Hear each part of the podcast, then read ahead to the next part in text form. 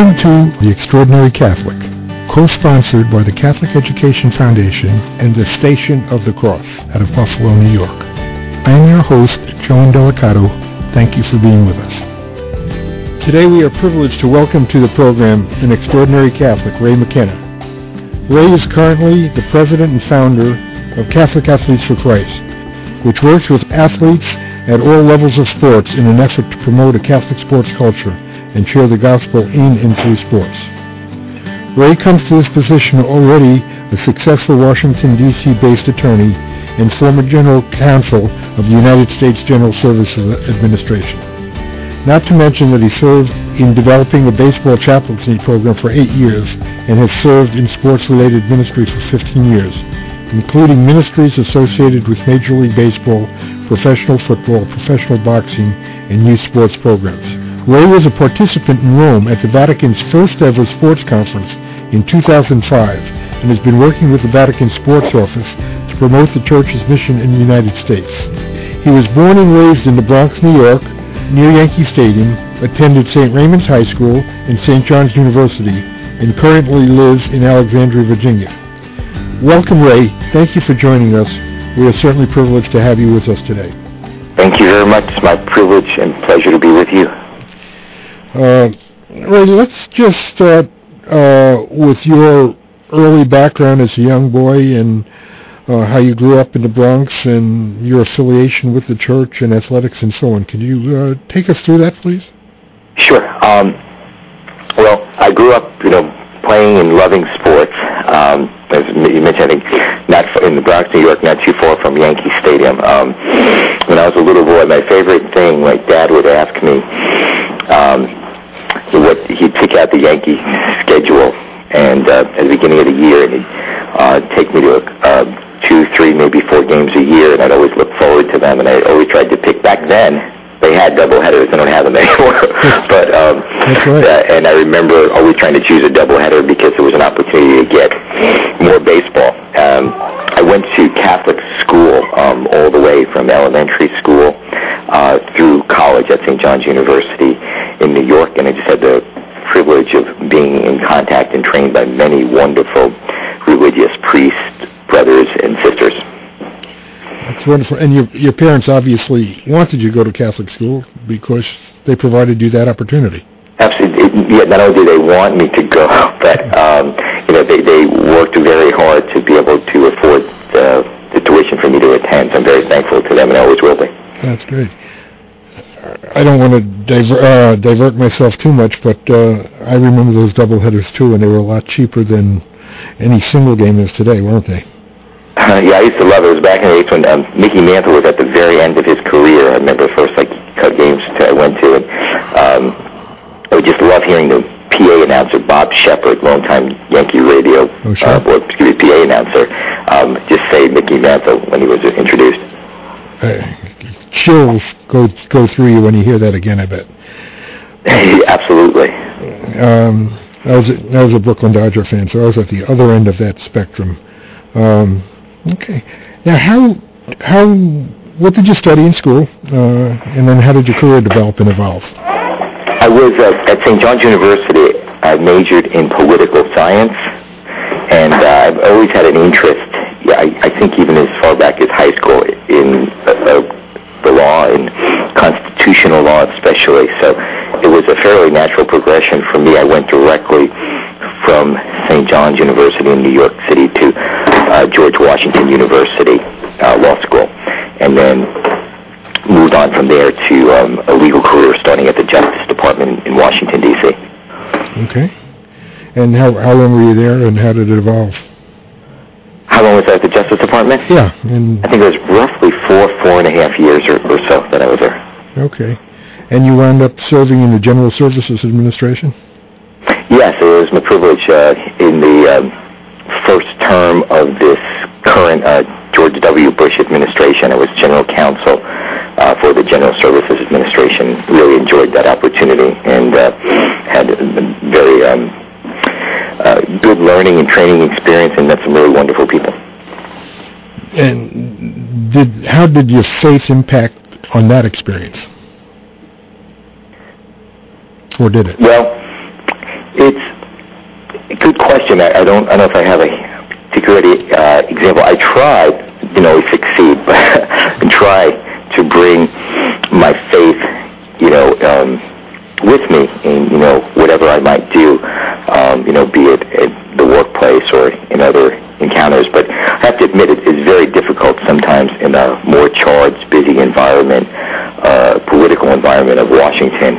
And uh, in retrospect, I'm sure I could have done a much better job of, you know, remaining faithful. I tried to stay rooted in the sacraments, uh, attend daily mass, for example. Mm-hmm. But there are many, many times and periods where I didn't have the opportunity to do that.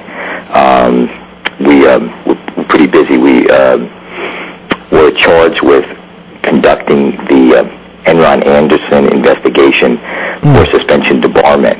First time I'd heard about it, they asked to do it, I, wasn't, you know, aware that it would become quite the cause for lead that it did. And for periods such as that, where we were in that type of review, the hours were long and somewhat grueling. And um, I'm sure I, if I'd made more of an effort, I could have attended daily mass and received the sacraments more. But um, uh, it, whenever I was able to partake in the sacraments there, uh, it gave me a great sense of peace and grounding that otherwise I wouldn't have. And in that type of environment, I found it important, if not essential. That, that's quite a, an event to be have been involved in so intimately. It really was kind of a, a story that I tell sometimes when I'm invited to speak is um, the head of the agency is called, he's called the administrator at GSA, uh, the, the equivalent of, say, a cabinet secretary, a secretary treasurer, what have you, at Treasury Department. Uh, it told me that we were going to embark in that my office, the general counsel's office, would lead this suspension, suspension debarment review, is what we called it. In other words, we were considering whether Enron and Andersen, in view of the problems, the legal difficulties, the scandals that had erupted will continue to be eligible for receipt of government contracts. And as everybody knows, of course, we determined that they no longer should be eligible. Um, but I remember the administrator, uh, administrator, I remember it as clear as if it happened yesterday, um, saying to me, you know, this is a once in 100 year type of um, endeavor that we're going to be embarking on. And then the next, the very next year, we were charged with conducting the review for um, what at that time was called MCI WorldCom and the major scandal that had erupted there. And I remember thinking to myself, boy, time flies. I've been here a hundred years already.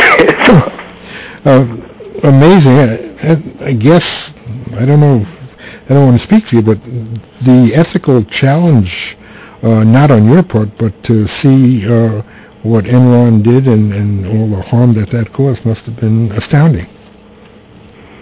Well, it, it, Enron, of course, is a very sad case, uh, and they did not even contest the, the review and the suspension of them because it was a corporation that pretty much, you know, was entirely based on fraud. It was a, a true house of cards um, in any organization, and legal ethics, of course, has become, I guess, as a result, in the aftermath of Enron and Andersen, a major issue for any company, corporation, entity, period, is their business ethics. Um, and that, that was a company, I believe, totally bereft of ethics. It basically all the three safeguards that any organization has, uh, which would be the, the management, the legal controls, and the accounting controls, all were a sham. So uh, that was, you know, quite a eye-opening experience, I guess, for everybody. Um, when the details of the the level, the, the the depth of the corruption at Enron became available.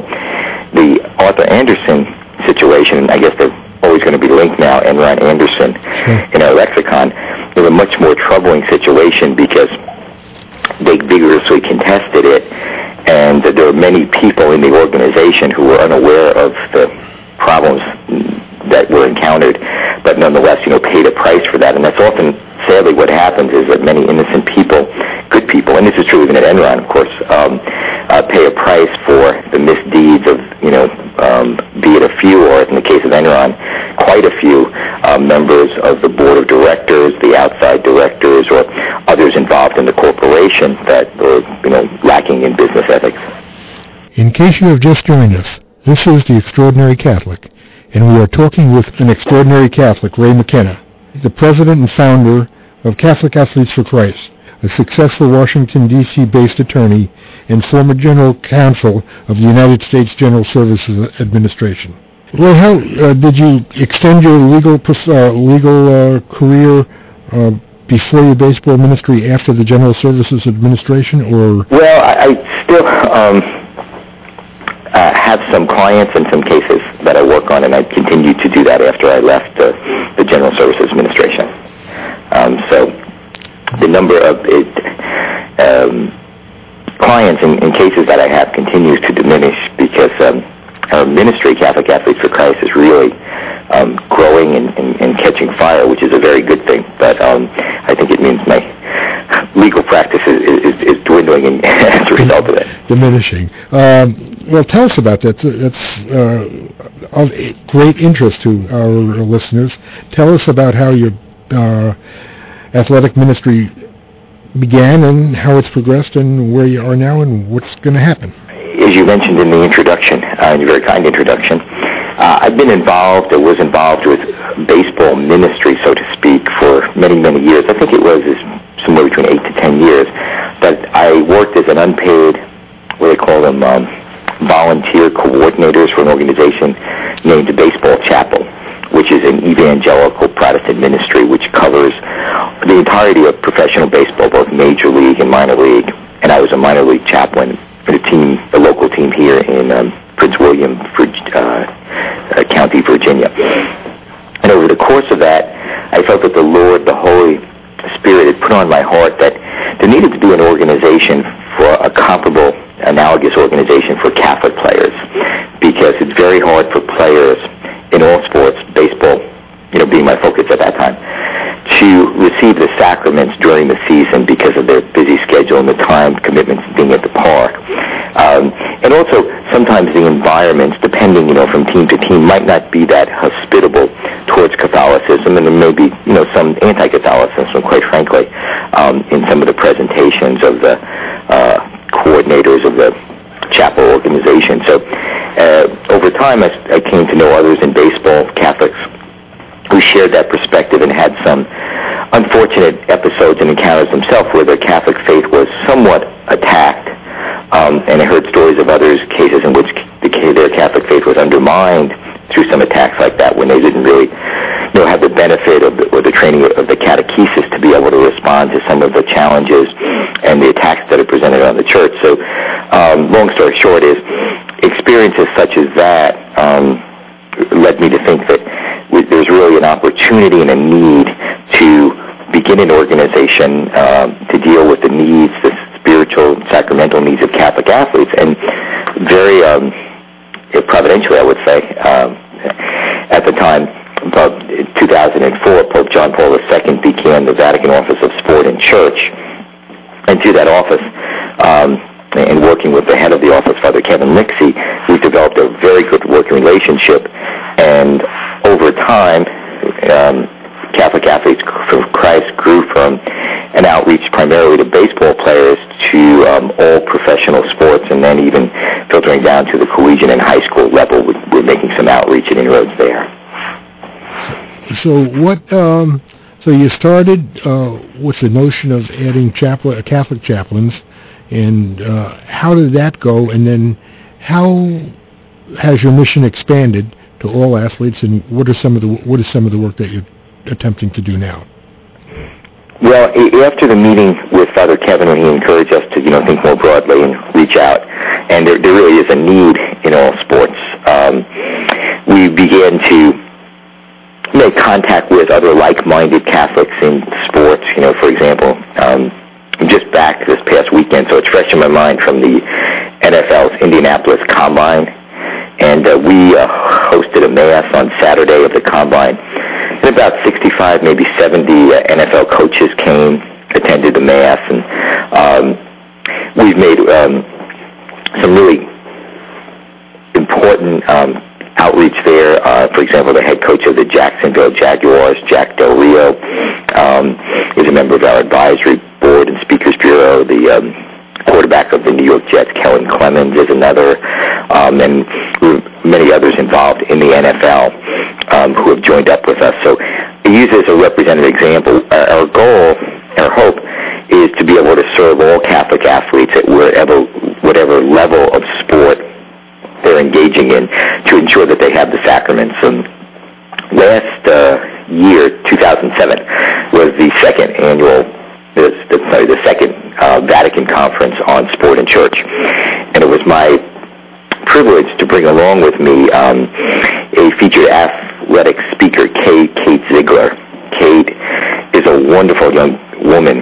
Uh, she is the favorite favorite for two of the um, freestyle swimming events for the Beijing Olympics, um, and she resides not too far from where we're established here. Uh, she's in Great Falls, Virginia, and uh, attends college at George Mason University. Uh, attended a large Catholic high school here, Archbishop O'Connell, and she was only 18 at the time she spoke to these very well established um, attendees, all other than herself, who were theologians, philosophers, um, newspaper writers, and the like. And she really wowed them with the authenticity and the honesty of her testimony and her approach. And especially moving, I think, was Katie's test, you know, explanation that in a high-powered swimming environment such as you know she deals with on a regular basis, it's almost impossible to receive the sacraments. She has to be there early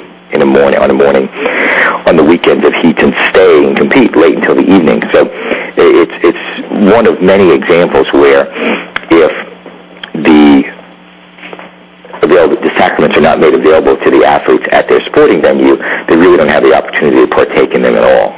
I, the one piece I have not connected with uh, yet, uh, Ray, is I understand your legal background and your faith, your personal faith background and your athletic background. How did your, I mean, it's really a passion that, that you have and that you started.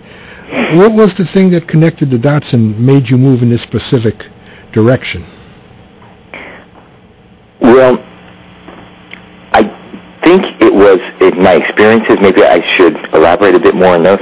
Um, I, I had come across, you know, growing up in um, New York City. I, I, I was raised, we mentioned, my um, my early education, and uh, I was really raised in a very Catholic area, almost a Catholic ghetto, if you will. Um, and so I, I not exposed to any real anti-Catholicism at all, um, and was blithely unaware of it. And then being, you know, more in the South, we're not really the deep South here, but in Virginia it's a bit of a, you know, entree to the South.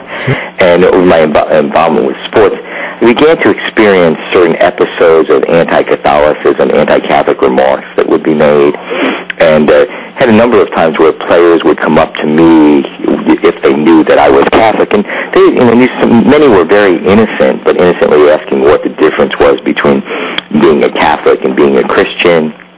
And you know when I was saved, and, um, and the questions that you know clearly um, indicated that they had an unfavorable view of Catholicism and really questioned whether it was you know part of the Christian faith, and, and that was all new to me. Um, and then over time, beyond that, I realized that many of the teachers, chaplains, if, if you would, um, shared a similar negative perspective on the Catholic faith. And as I think I mentioned before, uh, I should have mentioned if I didn't before, mm-hmm. many, many Catholic players, I, I shudder to think of the number, but I know we are speaking in the thousands upon thousands over the years, have been taken out of the Catholic faith through evangelical Protestant uh, ministries. Oh. And so that I, for whatever reason, uh, that really spoke to my heart. Okay. Well, that, Did I answer your question? Yeah, very well, Ray. Thank you very much. I have a note from a past conversation we had uh, that we didn't talk about. Uh, the impact of Fulton Sheen on your life?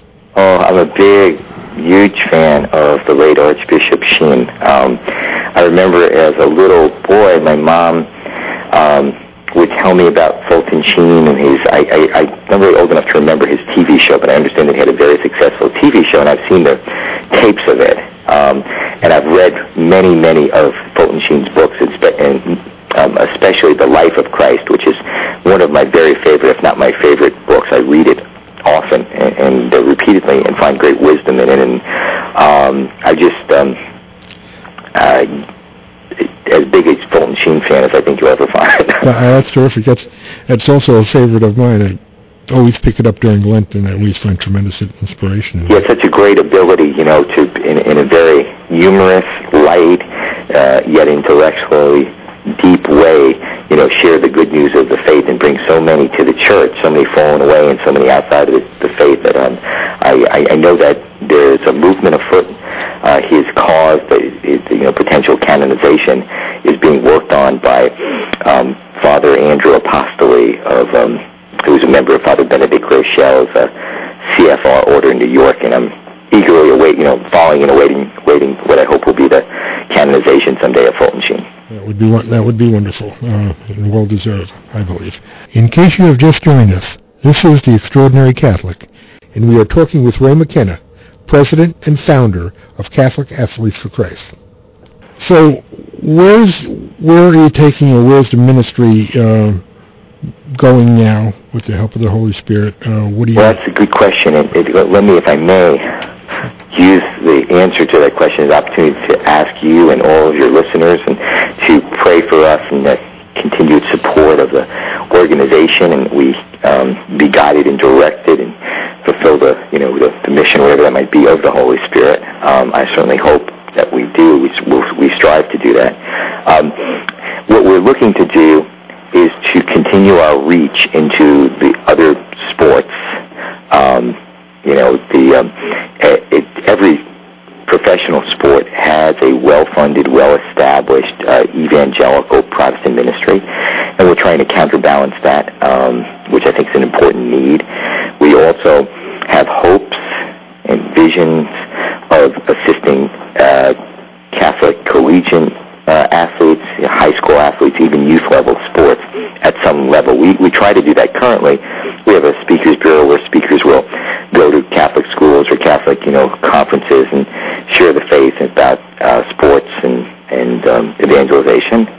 And uh, that our hope is to continue the efforts we've made and expand them and you know do them on a larger scale and, and, and in a better way. Well, be assured of our prayers and the prayers of our, our listeners. I mean, that's the most important thing, and it's really an inspirational ministry that you're involved in. Uh, one of the there are two co-sponsors to this uh, broadcast. One is uh, the Station of the Cross, which is a radio station that uh, emanates out of Buffalo, New York, uh, with reach into Scranton, Pennsylvania, uh, Rochester, and East Liverpool, Ohio and also the Catholic Education Foundation. You and I may have talked about this in the past, but yes, I believe we did. We have taken uh, as sort of a, a, motto and an emblem the relationship between Brother Matthias and Babe Ruth. Uh, oh yes. In uh, his life, and, and, when you were talking about the the need to penetrate uh, Catholicism within the sports world, I could think of, of nothing better than the relationship that Brother Matthias and Babe Ruth had. Uh, in fact, That's a great example.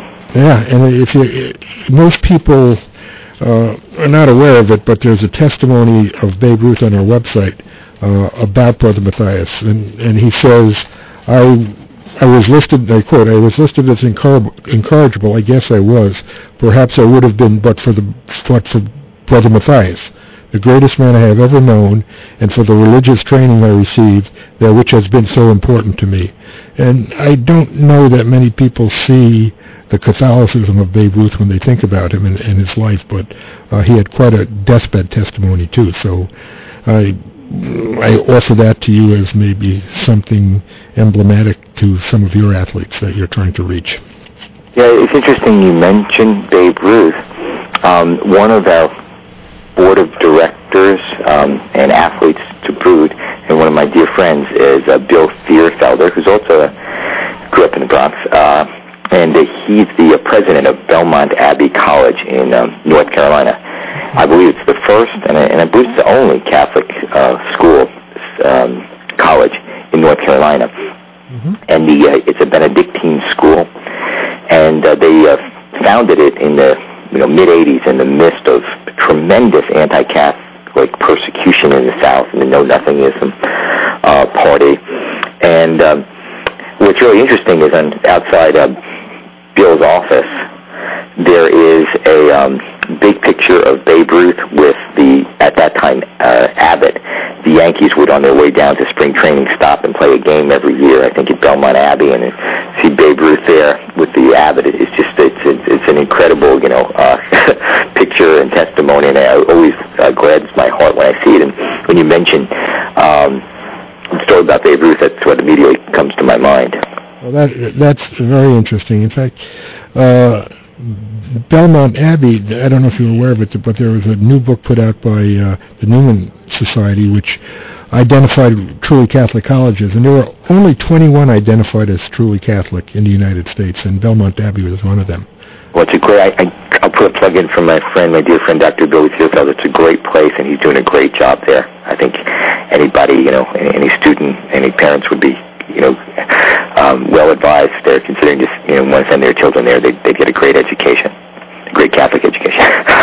other than other than prayer, uh, which, as I said, we are going to participate in on your behalf and on behalf of your ministry, uh, what else can we or our viewers do for you, and how else can we we help spread the word? Well. Um, if we're a nonprofit organization, so if anybody knows or you know um, of anybody who'd be interested in donating to our ministry, we can always use the funding. That would be something we'd be very appreciative about. Um, or you know, if someone's interested in just telling a, a friend who's involved and you know a neighbor or whatever in athletics that might be interested if um, there are needs that can be we can help meet, um, you know, please let us know about them or there other suggestions that people have. Um, we're um, always amenable and open to those. Um, we, we try to encourage everybody. It's on our website, and oh, that, that's another thing. I would encourage everybody to look at our website. It's simply Catholic Athletes athletes plural with an S for Christ, CatholicAthletesForChrist.com. Uh, take a look at it and you'll see our mission statement. You'll see uh, many papal documents and writings on sports. Um, but our, our motto is, again, from John Paul II, where we encourage, and this is John Paul's words, not mine, encourages uh, all, you know, Christians to be a strong athlete for Christ. So the name itself, Catholic Athletes for Christ, it's as much of a spiritual witness as it is a you know physical one. Because the church from St. Paul all the way through you know the the uh, history of the church up into modern times with Pope Pius XII, who is considered uh, the um, Pope most interested in sports, and then John Paul II, who was an athlete himself, have strongly emphasized the spiritual dimension of sports. In other words, that sports is a great analogy for the spiritual life. St. Paul again speaks of sport as a race, as a battle, as a fight, as a prize fight. Uh, and and um, that's what we really try to point people to is not just the sport for itself, but the sport for its transcendent message, for its greater message and vision, that you you know can learn the lessons if you learn the lessons of sport, the discipline, the um, regiments, and what have you. Then it's fair, you know uh, going to serve you well if you can apply those lessons to your spiritual life, and you're going to need to to be you know a faithful athlete for Christ, if you would. Well, I compliment you. I pray for your success and the model, uh, especially in what's going on today with the uh, HGH and steroids and the whole question of ethics in athletics, to have a witness in the work that uh, your ministry is trying to do is what is really needed. So, well, thank you very much for those kind words. I appreciate them. Okay, and Ray, thank you so much. I we really appreciate it. It's an inspiration, and I, I personally look forward to meeting you someday soon. God bless. Well, thank you. Thank you. I look forward to um, uh, speaking with you often, hopefully. Yes. God bless you, Ray. And thank you. You too. Have a wonderful day, and God bless everybody who listens to your show. I think you're doing great work there. Thank you, Ray. God bless. Bye now. Okay. Bye. Thank you for being with us for today's Extraordinary Catholic. We hope you have found the program inspirational and informative, and truly hope you can join us again. I'm Joan Delicato.